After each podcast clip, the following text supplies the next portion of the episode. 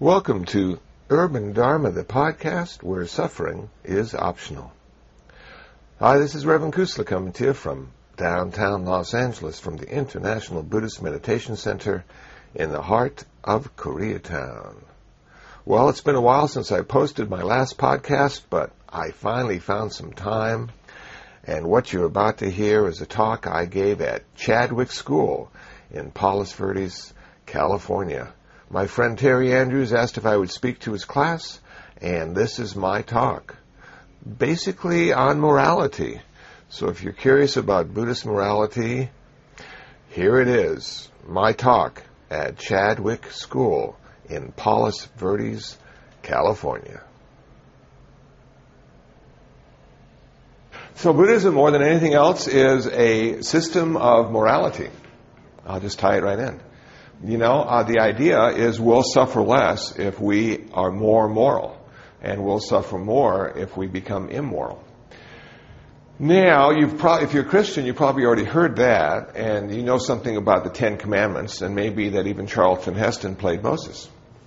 But um, in Buddhism, we took a different approach to morality.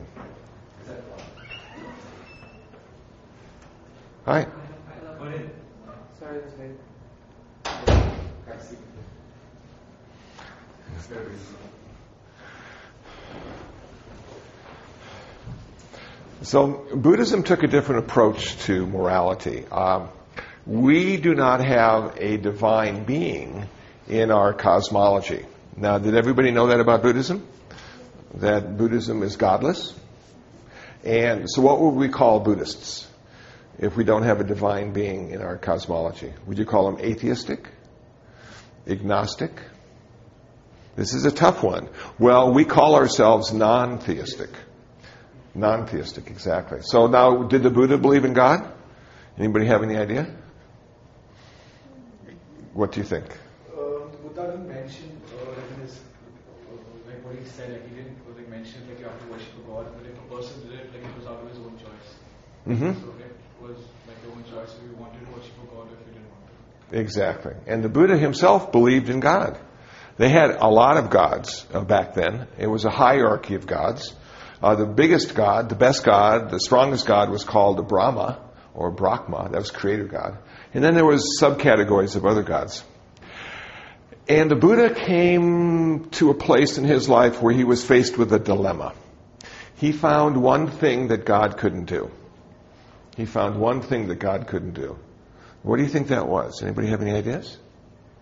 The one thing that God can't do is end suffering. You read the book. Cool. That's exactly right.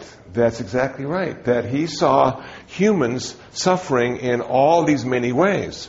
And I think that maybe one day he just petitioned his gods in prayer, saying, Please, you've created the world, you've created the crops, you've given us rain when we've needed it, and, and heat when we needed it, and can't you end human suffering?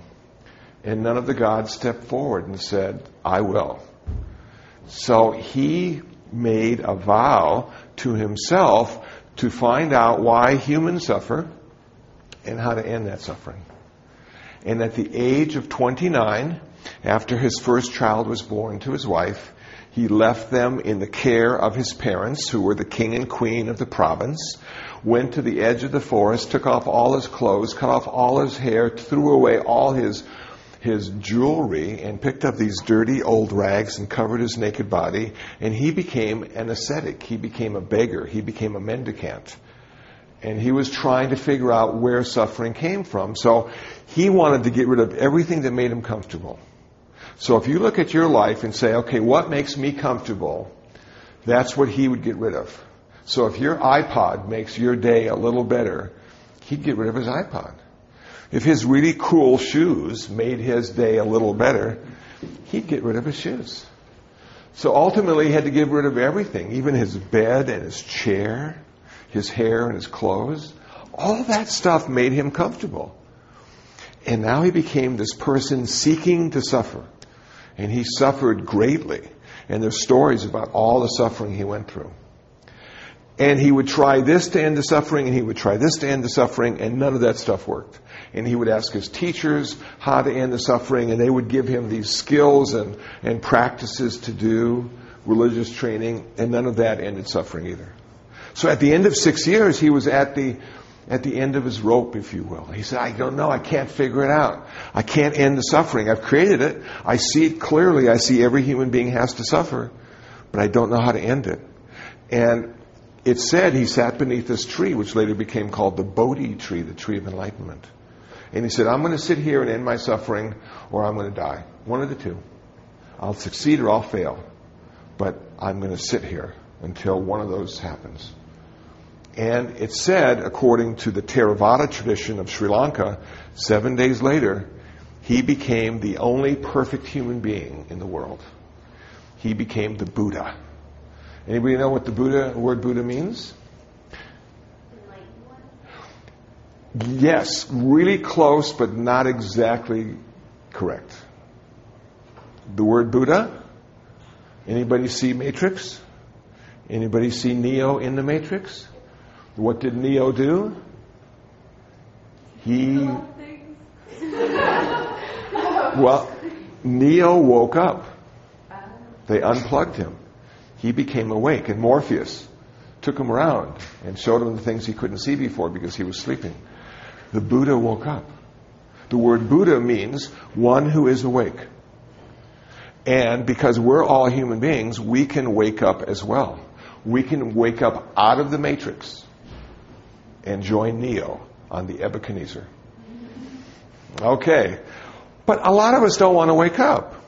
You know, have you ever had some really good dreams? And the, and the alarm goes off and school's about to start, and you say, I'm just going to take 10 more minutes. This dream is too good to leave. And, and that's sort of how our life is. Our life is good enough not to want to wake up. That, that we don't know if waking up is going to be better or worse. And in the Matrix, remember that one guy who woke up? And then decided he wanted to go back to sleep. And so he was having that, that dinner conversation, even though the steak he was eating really didn't exist.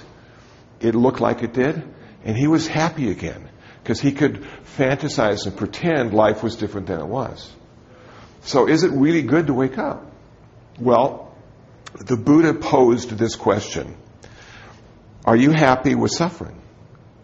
And if you're okay with your suffering, then there's no need to wake up. You don't ever need to hear about Buddhism. But if one day your suffering is so strong and debilitating that you can't even go out into the world anymore because you see the world as aflame with pain and suffering, that what the Buddha had to say is your medication. It's the pill you need to take, the red one or the blue one. And and by taking on Buddhist practice, you will ultimately end your suffering, but you will not end your pain, which I think is an interesting difference. So, can anybody give me a definition of pain? And can anybody give me a definition of suffering? And are they the same or are they different? What do you think? Well, I think pain, myself, is a really uncomfortable, strong sensation. It's just a really, really, really strong sensation. You go, oh! And then we label it pain, and pain becomes a problem, and we know what pain is telling us, don't we? We know pain is telling us if we don't get rid of the pain, we will die. Because pain is the signal that death is about to happen. So where we, there we are, sitting on the floor in the Zendo meditating, and our leg starts to tingle because the blood stopped and it becomes really painful and the mind jumps into action and says, Kusala that's gangrene. It's setting in. You'll never walk again. Call 911. And I jump into action and I shake my leg and get the blood circulating again and it's okay. So I guess I'm not going to die this time, but it was a close one. And, and so this is suffering now. Suffering is different than the pain. Pain is a really strong sensation. And the best definition of suffering I've heard came from a seventh grader in Glendale, California. Her name was Esmeralda. And at the end of my presentation to her history class, she said, Reverend Kusala, I know the difference between pain and suffering. Suffering happens when you don't want to have the pain. So suffering happens when we want things to be different than they are. Has anybody had a perfect day and it was just the way it was supposed to be? Or was there always these hair issues? or maybe lunch wasn't as good and tasty as it should be? Or just something comes up and ruins that perfect day all the time, and you say to yourself, if only that hadn't have happened, I would be having a perfect day right now. And so, as a human, we try to hold on to all the good stuff and push away all the bad stuff to make every day a perfect day, and we fail miserably. And not because we're bad, or not because we have original sin, not because of that at all, but because we're born with original ignorance, and we can't see reality the way it really is. We haven't woken up yet. So, Buddhism is about the process of waking up to reality exactly as it is. And having a profound acceptance or equanimity or balance with what you start to see.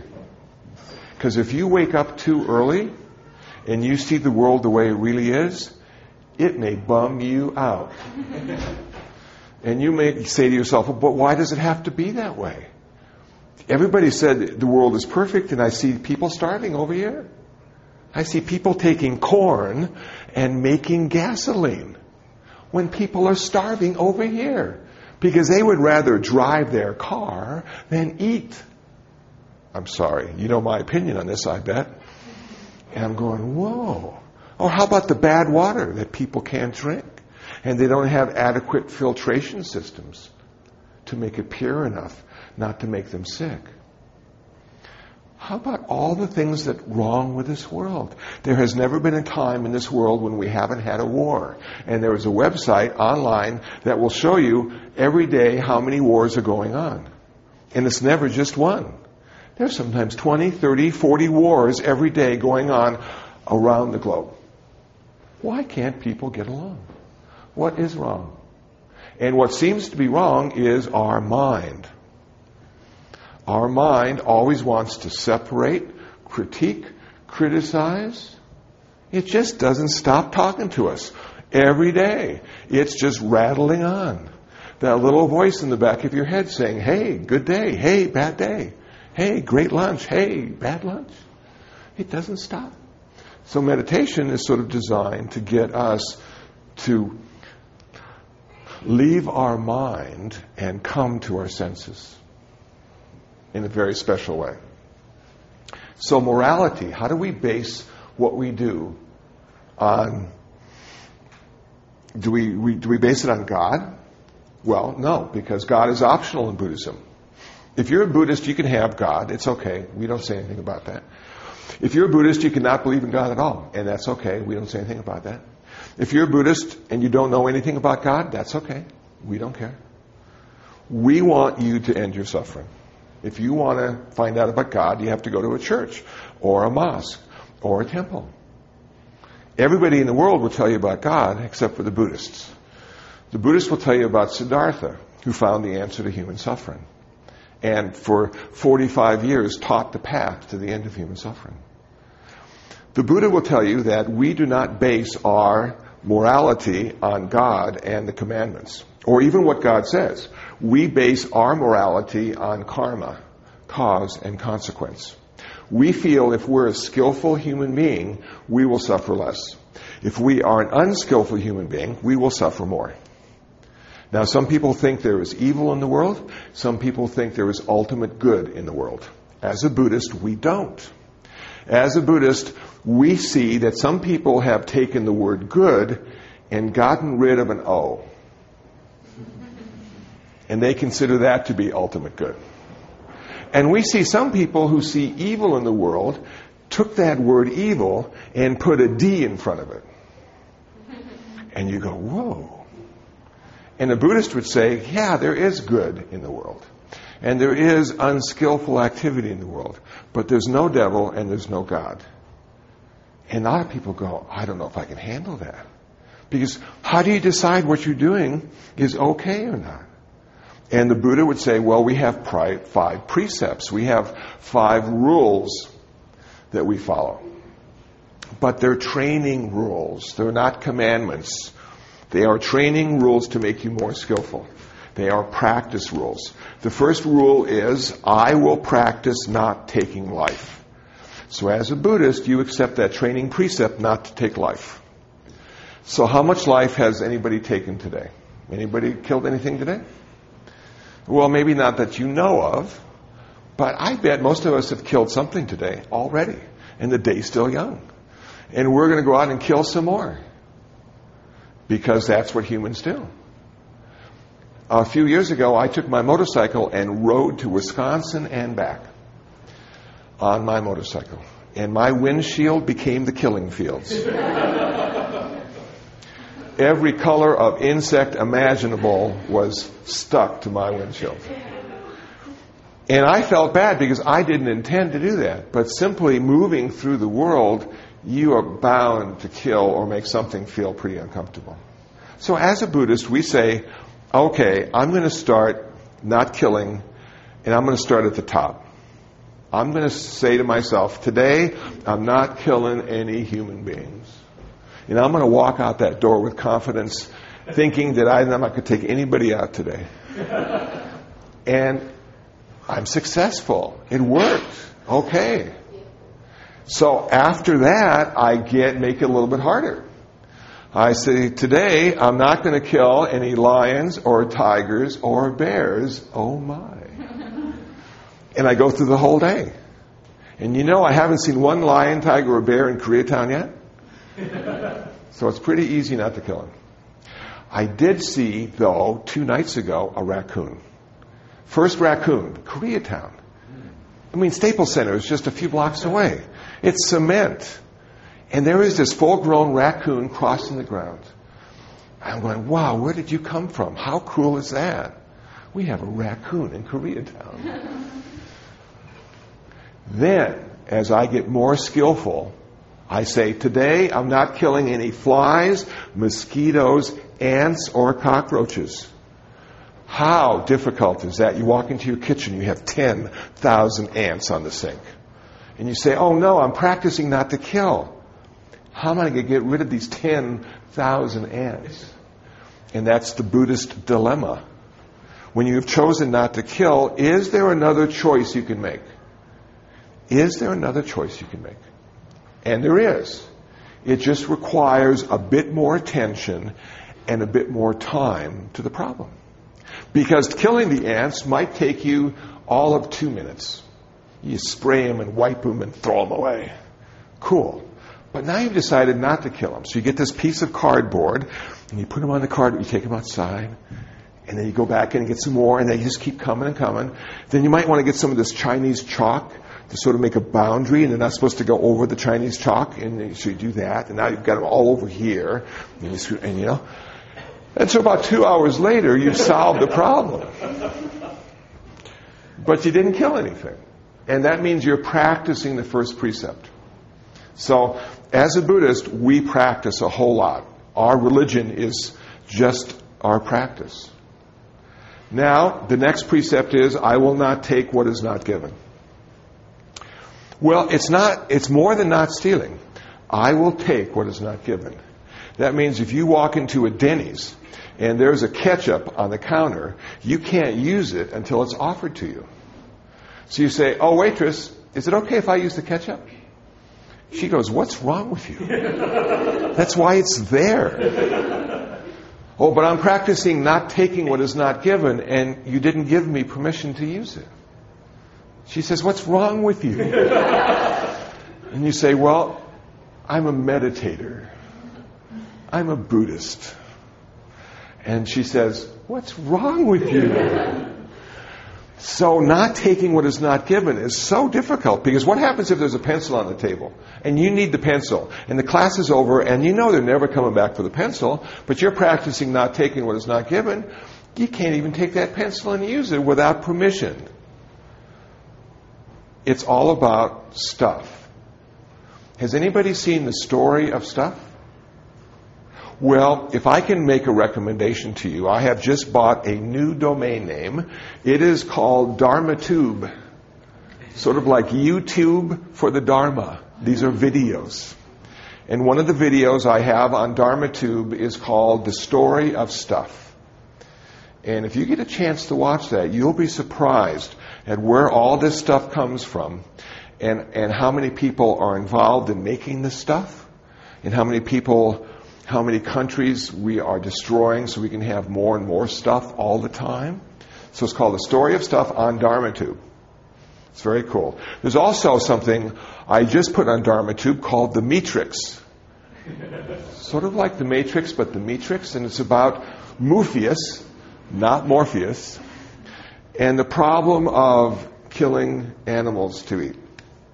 So if none of you are vegetarians, you probably don't want to watch it. But if you're thinking about maybe being a vegetarian, there's a lot of really useful information in just three minutes. And it's good animation too. Okay. Do not take what is not given. We all think we own stuff because we have receipts. We go and buy something, they give us a receipt. So we own it. We take it home. We own it. And now we clean it, we care for it, we might even protect it. We might even buy a storage locker to store it when we're not using it. Okay, or if you have a mandolin, you might buy a case to put your stuff in the case so the stuff is nice when you take it out of the case. But we don't own anything. As a Buddhist, we feel we do not own anything. We just use the stuff we think we own. And the problem is attachment to the stuff we think we own. Because attachment creates desire, desire creates suffering. And sometimes the stuff is stolen. Sometimes we can't find the stuff and we suffer. And sometimes we take stuff without an invitation and we create suffering for other people. So our job as a Buddhist to follow that second precept is not to take what is not given, not to take other people's stuff that they think their own that they're just using. Okay. Now let me tell you a true story about my stuff. That when I moved into the meditation center and when I decided to become a monk, I said, I'm giving up all my stuff. Because that's what monks do. Monks don't have any stuff. So I had 500 blues vinyl albums. Some of the best blues guys you have ever listened to. Took them to a used record store. Sold them for a buck a piece. Broke my heart. But I'm going to be a monk. I'm not supposed to have anything. Electric guitar, banjo, keyboards. Sold them. Kept selling all my stuff. I moved into the meditation center. Gosh, I, I one room wasn't even full. I had gotten rid of most of my stuff. That was a while ago. That was 1993. My room is packed. I have a mandolin, I have a guitar, I have 20 harmonicas. I don't have vinyl albums anymore. I have MP3s. Whoa! What happened? I gave it all away. What didn't I plan for? I made a big mistake. Renunciation isn't about giving up your stuff. Renunciation is about giving up your wants for the stuff. I gave up my stuff, I didn't give up my wants. And years later, the stuff materialized again. There it was. Whoa, a famous Zen master said, Buddhism is about giving everything up. Buddhism is about understanding everything will be taken away from you sooner or later. And the culprit is impermanence and change. Everything goes away sooner or later. So the next time you see stuff, people think they own that stuff, so ask permission. Third precept, I will tra- I will practice not having unskillful sex. Whoa. So what does that mean, you know? Sexual misconduct. What is sexual misconduct in 2008? What is sexual misconduct in Southern California? Isn't everything okay? It seems like it to me because when I was in high school, nothing was okay. you know? And guilt was just everywhere. So, I went and found a book called The Noble Eightfold Path, written by Bhikkhu Bodhi, a very famous American Buddhist monk. And this is what he said the Buddha said in his book, The Noble Eightfold Path, which is on my website for free download if you like. He said there are four things the Buddha told lay people, that's everybody who's not ordained, about sex. He said, do not have sex with people who are married. It causes a lot of suffering. Do not have sex with people who are engaged. It causes a lot of suffering. Do not have sex with children. It causes a lot of suffering. And do not have sex with people against their will. It causes a lot of suffering. That's it. So as a Buddhist, we're asked to live by those four standards. And I think if you reflect on those four standards, it's probably possible to go through your whole sexual life and not go there. You know? Now, the big question is is it okay to be gay if you're a Buddhist? Every high school I go to has this question for some reason. Is it okay to be gay if you're a Buddhist? And you know what my answer is? It's just another way to suffer. But there's nothing wrong with it, according to Buddhism. So gay people suffer, heterosexual people suffer, people who are practicing celibacy suffer, everybody suffers. Why? What's wrong with sex? Nothing at all. Sex is wonderful. That's why we're all here. The problem with sex, according to Buddhism, is the desire for sex, because that desire will never ever be satisfied. You can have sex 1,000 times in 2,000 different ways, and you'll still want more. that desire is like hunger. You say to yourself, I'm going to have the biggest meal I've ever eaten so I can end my hunger forever. And you sit down to this giant meal. Five hours later, you're ready for dessert. The hunger is still there. Sex works the same way. So we encourage people to have sex, but we encourage people to have sex in that way. Now, I'm a Buddhist monk, so I don't have sex. I've chosen a vow of celibacy. Now, I was giving a talk at Peninsula High School a couple weeks ago, and I asked the class, well, why do you think Buddhist monks are celibate? And one of the female students raised her hand and said, so you guys don't get STDs? Well, that may be one of the reasons. I don't know if the Buddha thought about that, though. but the main two reasons why Buddhist monks are celibate is number one, we need to have a simple lifestyle because we live in an economy of generosity. People give us donations. And if we have a huge lifestyle, like with a family and children and mortgages and car payments, we're going to need an awful lot of donations to maintain that lifestyle. So it doesn't work. So if you become a Buddhist monk, you're told you got to live simply because people will be supporting you, and it's hard to support one human being, let alone a whole family. But the second and most important reason Buddhist monks and nuns are celibate is this because we want to be free. Free. Now, if you are in relationship, if you love that person you're with, you will be satisfied, you will be fulfilled, you will be happy, but you will not be free. Most people don't want to be free. Most people prefer the prison of relationship. And I have to say, okay, cool. Now, that same student at Palos Verdes Peninsula High School said, but aren't you missing out on a lot of stuff, Kusala? You're getting old now and you don't have a wife and you don't have children to talk to. And, and don't you miss not having a family? And I said to her, well, you know, as a Buddhist, I feel this is not my first lifetime. So maybe in a lot of my previous lifetimes, I've been a father, I've been a mother, I've been a grandmother, I've been a grandfather, I've been an aunt, I've been, I've been all of those things. And maybe in this lifetime, I just wanted to try something different. Just to see if I could get free in one lifetime. Maybe it won't work. Maybe next lifetime, or maybe even in this lifetime. I'll find that perfect person. You know? And one of the reasons American monks and nuns give back their ordination is because they found that perfect person. And they leave Buddhist clergy to become a householder. And then they have two jobs and car payments and mortgages and eventually college tuition they have to pay for. And they're really happy. And I'm going, cool. so, number four on the top five list of things we're training on. We train ourselves not to tell lies. Now, you've heard that before. But we also have unskillful speech, so it's more than lies.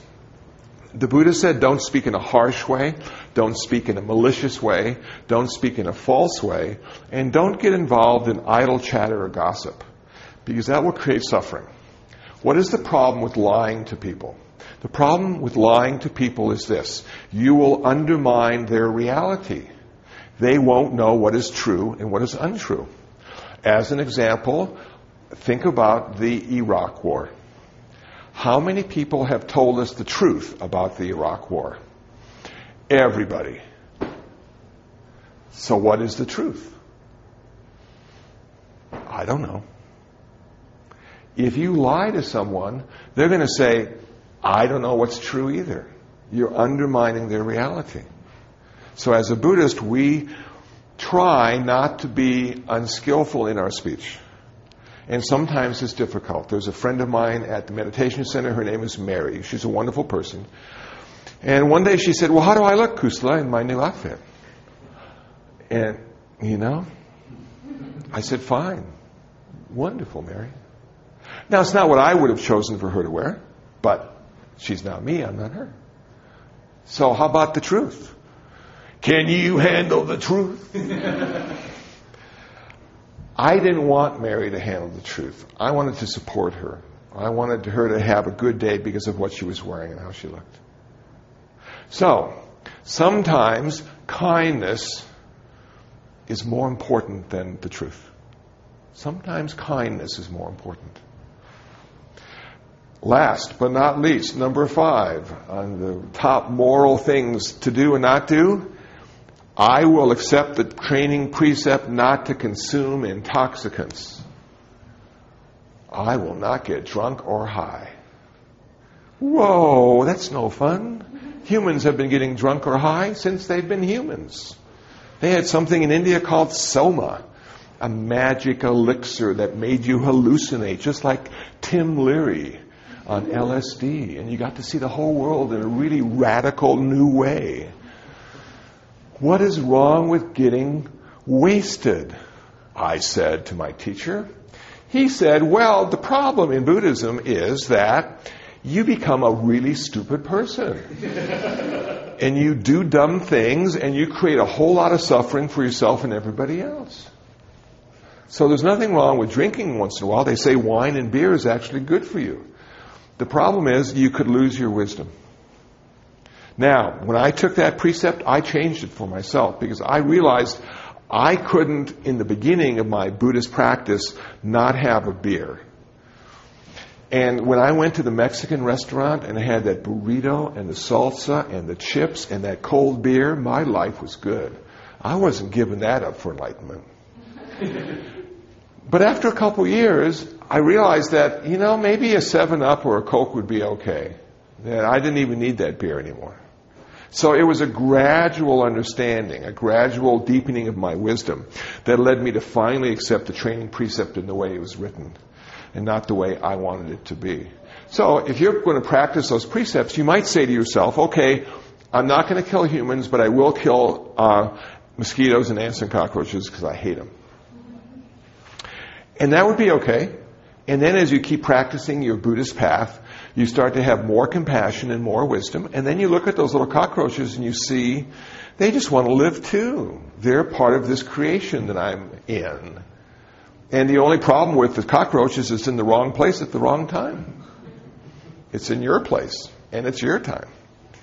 So maybe you can keep the kitchen a little cleaner or, or you know, uh, put the trash outside more often or whatever it is that brings them in just to keep them out. So that's how I look at it. So moral training in Buddhism is really important. It's the foundation of Buddhism. But we don't listen to a divine lawgiver telling us what is right and wrong. We look at karma and we see the consequence of the karma, the cause and effect of what we think, what we say, and what we do. That is also, also how a Buddhist goes to heaven. We do go to heaven. I, and, and, uh, but we don't go to Christian heaven or Jewish heaven or Muslim heaven or Hindu heaven. We go to Buddhist heaven. We have 31 heavens and 31 hells. We have so many places to go. But we go there not because of what we believe, not because of faith, not because of grace. We go there because of our karma, what we think, say, and do. So if we're skillful, if we reduce suffering in the world, heaven's our goal, but our ultimate goal is always nirvana. That's where Buddhist really wants to go. So after hearing those five precepts, any questions? Any comments? Yes. I have two questions. One, how does like desire and drinking, etc., actually lead to suffering? And like I think you said, I just want to make sure it's clear. Desire leads because you'll never be satisfied. Yeah, exactly. That's one of the reasons. But go ahead. Um, but could not one person get a satisfaction for a time and then go back to still having the desire? And is it, Yeah. Is, is Buddhism believe that the, the suffering outweighs this, the, the brief satisfaction that one would get? I would say ultimately it does, but uh, I think uh, at your age, the pleasure is better than the suffering. that you know, and and and that's how I found it. That when I was younger, uh, it was really a fun world to live in. I was having a good time, you know, and and even the bad times weren't that bad because the good times were really good, and so that made up for it. But then I turned 30, and then I turned 40, and then I turned 50.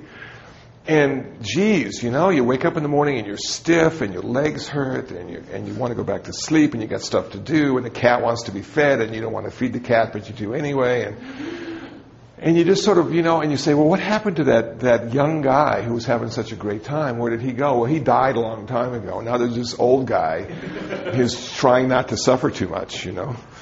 And, and it's like, yeah, okay, so Buddhism really is for uh, is designed for a person to to reflect on their life, and if there is more suffering than pleasure, Buddhism could be an answer.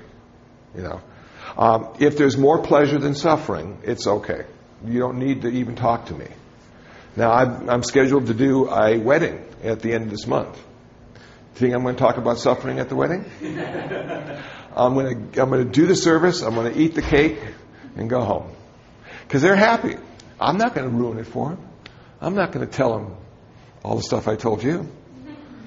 And and and so, but then somebody comes, you know, to the to the meditation center and says, "I'm getting divorced, and I love her, but I can't live with her, and we have kids, and what am I going to do?" And da da da. Hey, Buddhism, suffering, life sucks, you know. And and so you're absolutely right. At moments uh, of life are sometimes better than the downside. But when the downside becomes the only side, uh, Buddhism really works well. My other question: How does um, the like individual sufferings of the world reflect the total suffering as sort of the generalization of the whole world is suffering? Okay. And I, like, um, like is is the world considered like one big, I guess, organism where one part's hurting, the whole thing is essentially suffering? Yeah, now that's that is really a good question. And um, okay, so we have this world that we live in, and the Buddha said the, this world is on fire. It will burn you every time. So we look at the world, this earth, as being ultimately unsatisfactory. No matter what you do or how you do it, you'll never make this place perfect.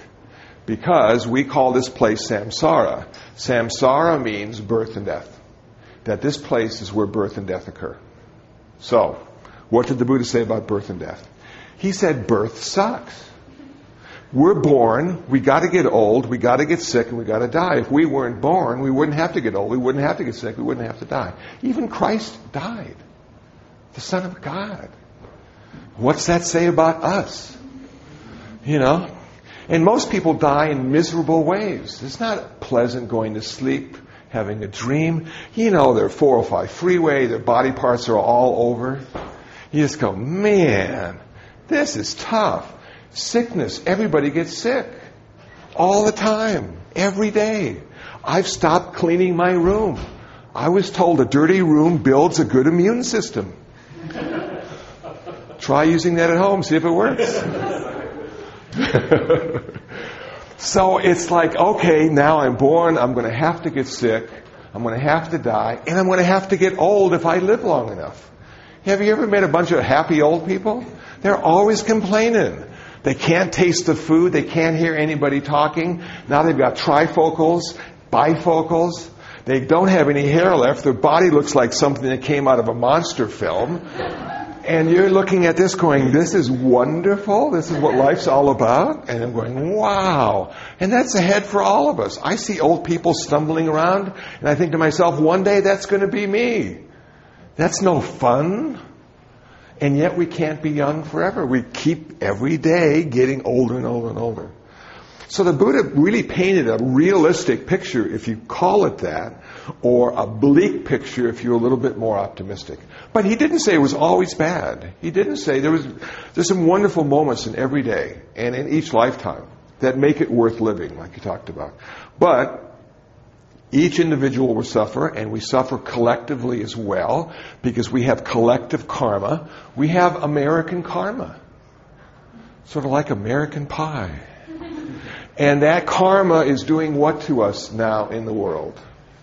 The actions we've taken in certain parts of the globe have created a new image of America. And if you're an American tourist in Europe, people may not be happy to see you anymore. Because we have American karma and we have American consequence.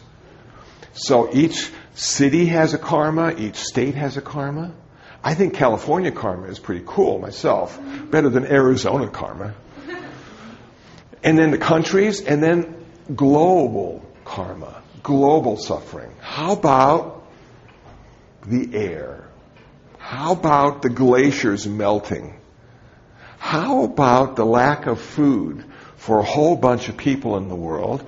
And we're taking our corn and making gasoline out of it so we can drive, and they don't even have enough to eat because we don't want to spend five bucks for a gas, uh, gallon of gasoline. That's nothing. Most of the world is spending far more than that. So, yes, we have global suffering, we have individual suffering, and they're both connected. You can't be free from it. And one of the things about Buddhism, when you wake up to the fact that ultimately you're connected with everything all the time, you realize in Sudan, if there's one person dying of hunger, there is a part of you literally dying of hunger as well. That that suffering is felt by you at some level. Now, if you don't know them and aren't watching the news, it might just be a little uncomfortable twinge. Ah. And you think, well, I, am getting old, or I shouldn't throw that ball as fast as I did. And, but maybe it's that person dying, and they're connected to you, you know, and you're feeling it, and you don't know what it is, but you're actually feeling it. And you go, whoa, whoa, whoa. So you, as you get more enlightened and more sensitive to the issues in the world, you start waking up to the fact that, yeah, we're all in this together. This is our team. You know? And our team so far isn't doing a very good job. We need to be better. Did that answer your question? Yeah. In a way? Okay. Thanks. Well, that's it. That was my talk at Chadwick School in Palos Verdes, California. Hope you found it interesting. Hope you found it useful. If you'd like to download some free ebooks on Buddhism, please visit buddhabooks.info. That's buddhabooks.info. I've just purchased a new domain name, dharmatube.org. That's D-H-A-R-M-A-T-U-B-E,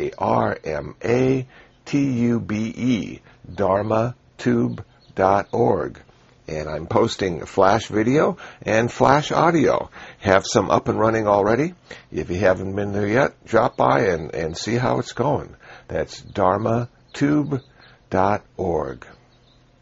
Well, until the next podcast, until the next time, be happy, be peaceful, and most of all, be free from suffering.